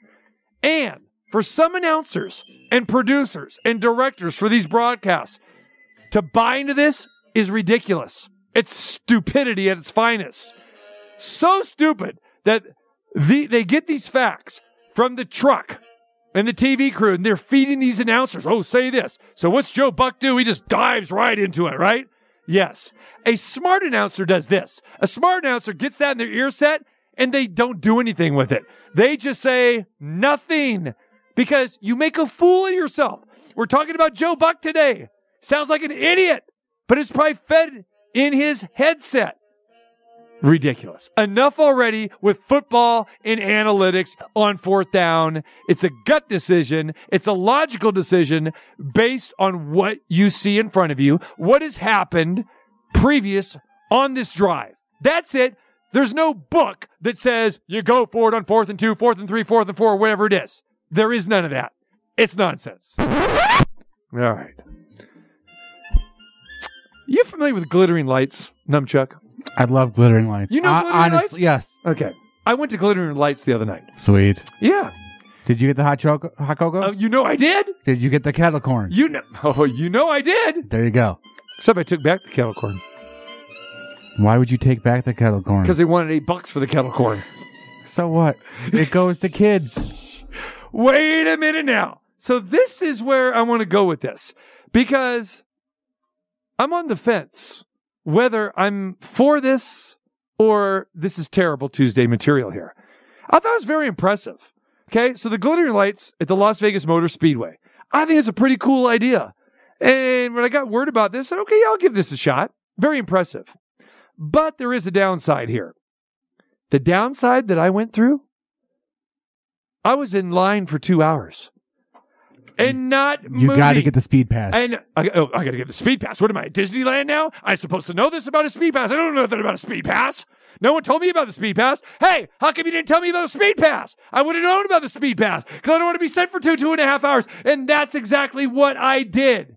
Now, think about this. You're at the speedway, and I don't go out to the speedway very much. So I was intrigued. All right. All right. But I'm sitting outside. Your car is running the entire time.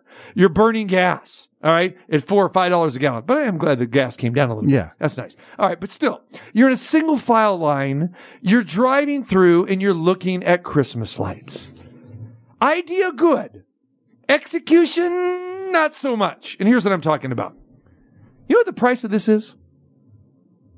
Isn't it like 25 a car? 39 bucks. Yeah. A vehicle.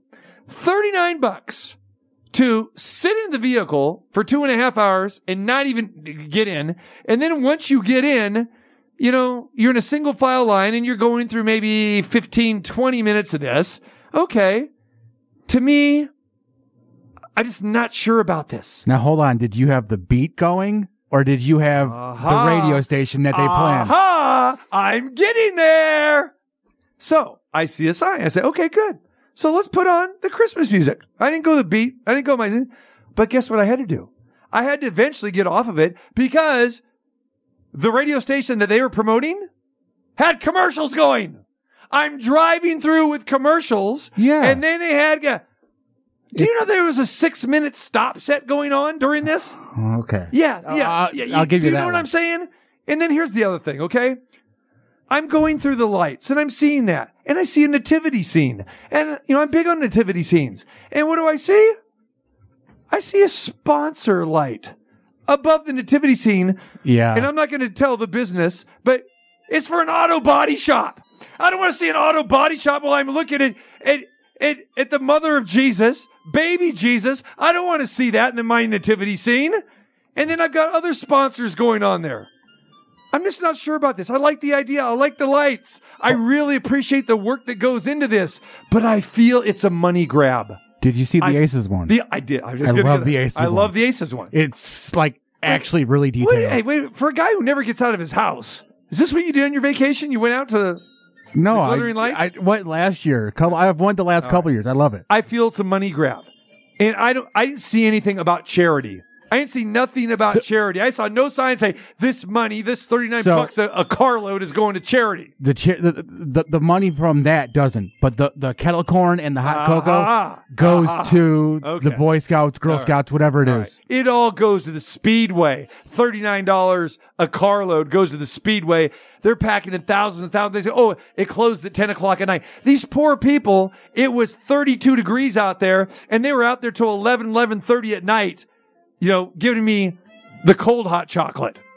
Cold hot chocolate, Numchuck, I'm sorry. at four bucks a pop. The bag of kettle corn, eight bucks. Now, if that goes to charity, I wasn't aware of that. It That's- goes to charity. There, there you go. Yeah, right. So it's just like buying uh I love the idea. cookies. The execution, the long lines, all of that. Money grab. I don't know. But glittering lights, I like the idea. Let's clean it up a little bit. I got to say about that. Terrible Tuesday takes. Hit me on Twitter at TCMartin21. Happy birthday to my man today. We know December birthdays rock. We know that. Our comedian extraordinaire, Dennis Gaxiola, has a birthday today. Where's my Stevie Wonder for Dennis G? That's what I want to know, Numchuck. What's going on, Dennis? Happy birthday, brother. Thank you, brother, man. Um, I'm still licking my wounds from Thursday night. I'm still hurting. I was you know wondering, I was wondering, man, I'm how you were feeling because three, you know, after the three victories in a row, we we got you last on the show after the embarrassing victory, uh, the loss, I should say, to the Colts. So I didn't know if you came back around because you were anti-Raiders. You were turning in your silver and black dress, man. Oh no, no, no, never. Even today, I'm rocking my Raider gear. Never turn my gear in. Never turn on my team. But I want the ownership to be as loyal to the fans as we are to them. Hmm. You know, it's it's. Oh my God, Josh Jacobs. This is not Madden. This is not a video game. Third and one, you've got the hottest running back in the NFL. You've got a stud fullback. And what do you do? You put the running back at fullback, you put the fullback out on the side of the line, and you put your star wide receiver in at tailback and try to surprise. And the look on Davante Adams when the play failed said it all. It summed up the season. What are you doing? That was the look that Devontae gave. There it is, man. I know it's uh, so. So now, is it all squashed? It's squashed this year, right? I mean, you're frustrated. You were frustrated three, four weeks ago. You had a little hope, but now here we go again. Now you got the Patriots coming to town. You got two home games left. Uh, are, are you coming to either one of these games, man? Or actually, three home games left. Man, I'm so bonkers uh, on my schedule traveling. I, I'm not even going to be able to make one of the games, but they've given us. Even still, we have a little bit of hope. We should be looking at what what position are we in in the playoffs. We gave away four games this year. That is leadership. You do it once, it happens. That's an any given Sunday situation. Four times, it's leadership. And I'm a Derek Carr apologist. but DC, come on, man. It's been bad, bro. It's been bad. So, what are the birthday plans? That's what I want to know. Where are you at? What's going on? You know what? I, I'm home and I'm just chilling. I'm having uh I picked up some uh ribeye end cap steaks, which are the best steaks you can possibly get. I've always been a filet mom. Yeah? But Wagyu end cap steaks, they melt in your mouth. The Wagyu, Wagyu. So you've been following my posts. There's no question. I, I feel that Oh. I, I deserve credit for this. Um, yes, the Wagyu, you introduced it to me over at the steakhouse Yeah. in Henderson. But the end cap, it's a whole nother level, brother. It's a whole nother level. That that ribeye end cap, uh, it's pricey, but my God, when you have it, it, it, it downgrades everything else you've ever had because this is it's like it's like a cube of butter flavored of a ribeye. It's so tender. and and you're right, and I've had that too. Uh, it's it's fantastic because it does not only melts in your mouth, man, but you got the marbling in there, great flavor. So good for you, man. There you go. All right, I want you. Thank you, brother. Enjoy, enjoy your birthday, my friend, and uh, and uh, we want to see you here in Vegas, man. And that's if you're performing or if you're not performing, just to come hang out, man. We'll we'll go have some wagyu together. You know that. Uh, and some Freddy's, bro. Of course. That one, all the high end stuff, I'm like, man, I got to go to a steak. I can't get Freddy's in the Bay Area, bro. I know. There it is. And that's it. Hey, Freddy's for lunch and then the Wagyu for dinner. I got you covered, brother. Don't worry about it. There you go. All right, brother. Hey, I appreciate you, brother. I'm going to have a mellow time. My kids are coming over. A couple of my grandkids will be there. It's going to be a good day. All right, brother. All right, we're rooting for your Raiders uh, coming up on Sunday against the Patriots. I know you'll be watching from afar. Uh, we'll talk to you soon. But in all seriousness, my man, my, my December birthday brother, Dennis Gaxiola, happy birthday to YOU. Thank you, brother. There it is. All right, Dennis I'll talk to Gaxiola. you. You got it. All right. Uh, go check out Dennis, uh, Dry Bar Comedy. He's got all kinds of great stuff online, YouTube it right there. And of course, uh, toured with the Latin Kings of Comedy and as well as, um, you know, Fluffy, uh, Gabriel Iglesias as well, too. So one of our, one of our favorite guys, uh, one of my great friends, love Dennis Gaxiola. And of course, our resident comedian at the Sacramento Sports Hall of Fame, uh, annually. All right. Uh, again, I want to thank everyone for joining us here today. Uh, John Saccenti, the executive director of the Las Vegas Bowl, Trevor Matich, uh, from ESPN. Trevor will be back with us tomorrow with his regular segment, but wanted both those guys, uh, to talk about Mike Leach passing, uh, today. Those interviews will be up on the website and everything is up on the website. So go check that out as well as our UNLV basketball article at 10 and 0. Kevin Kruger will join us on the show tomorrow and the new head coach for the UNLV football team, Barry Odom, will be on with us as well tomorrow. All right. In parting today, again, the very sad news of Mike Leach passing away, the head football coach at uh, Mississippi State University. He dies at the age of 61 after complications, after having that massive heart attack uh, on Sunday. So, Mike Leach, um, hopefully appreciate our tribute to him today and the thoughts. And we will send you out today with more of Mike Leach and referencing the story that John Saccenti talked about, which was a 30 for 30 on ESPN with, uh, with Mike Leach. We'll see you tomorrow.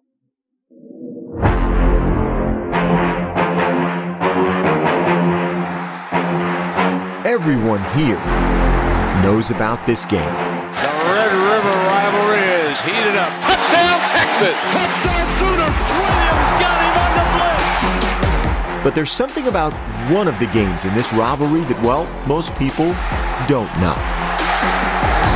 I had heard this story before, but not in any kind of official or formal way. Everybody likes a good caper, and everybody wants to know something the other guy doesn't know. Call it the Cotton Bowl Caper. The year was 1999. And making his debut in the rivalry was a mysterious new character calling plays for OU. I know that we got to do anything we can to get an edge and to try to keep them off balance and try to get them to squander as many plays as we can. The Sooners were heavy underdogs, and on Wednesday night, just three days before the game, Leach had an idea. More like a play script scheme. We wanted to just see how honest Texas was, so we decided to write up a script, a dummy script. The challenge for Leach in the decoy script was to come up with complementary plays to the actual one. So if you were running a play to the left, you wanted the decoy script to say something was going to the right. The next part of the plot? Call it the drop. Leach used one of his players pregame to deploy the decoy, so Texas would be sure to find it. He's like, I want you to run past their sideline, and as you're running up the tunnel, I want you to take the script and act like you're putting it in your belt loop, let it fall out onto the ground. It was kind of the first real like uh, espionage I'd ever been a, a part of. One of their GAs is wandering by, and oh, what's this? A piece of paper. He looks at it, and his eyes get kind of big, and he sort of hides it and looks around to see if anybody saw him get it. Sure enough, the fake play script made its way straight to the Texas locker room. We all thought it was real because we thought that the alternative would would be just so far fetched uh, that that somebody would go through the trouble to create a fake call sheet and actually leave it and drop it, you know, where we would find it. Carl Reese takes it up to the press box. He starts studying the script, trying to figure out what defense they're going to call to match up the script. When I wasn't calling defenses, I was looking at it. And uh, it was a huge distraction. And on the second play of the game, the script says double reverse pass. We were trying to get them over there to the left. We hit Savage, and everybody was over to the left, and Savage was to the right. So on first down, Hyper Touchdown, Oklahoma. It's very hard in the course of a football game to go back and to see a wide receiver at any level of football that wide open. Going up top, Jackson one on one, turns around with a catch to the end zone. As the game went on, it was a catastrophe. By the time it was 17 nothing Sooners, huh? Coach Reese had seen enough of the so-called script. I grabbed it, wadded it up in a tight ball, and there was a trash can sitting over the corner. I'd give it a toss, and there it was. Got rid of it. After trashing the script and calling their original defenses, Texas outscored Oklahoma 38-11 the rest of the way. 48 yards, Cavil to the end zone. Nearly 20 years later, the caper has come to light, and so has the lesson. The lesson is, is if it's too good to be true, it probably is. Don't ever try to pick up my scripts or steal my signals, because you don't know what may be in store for you.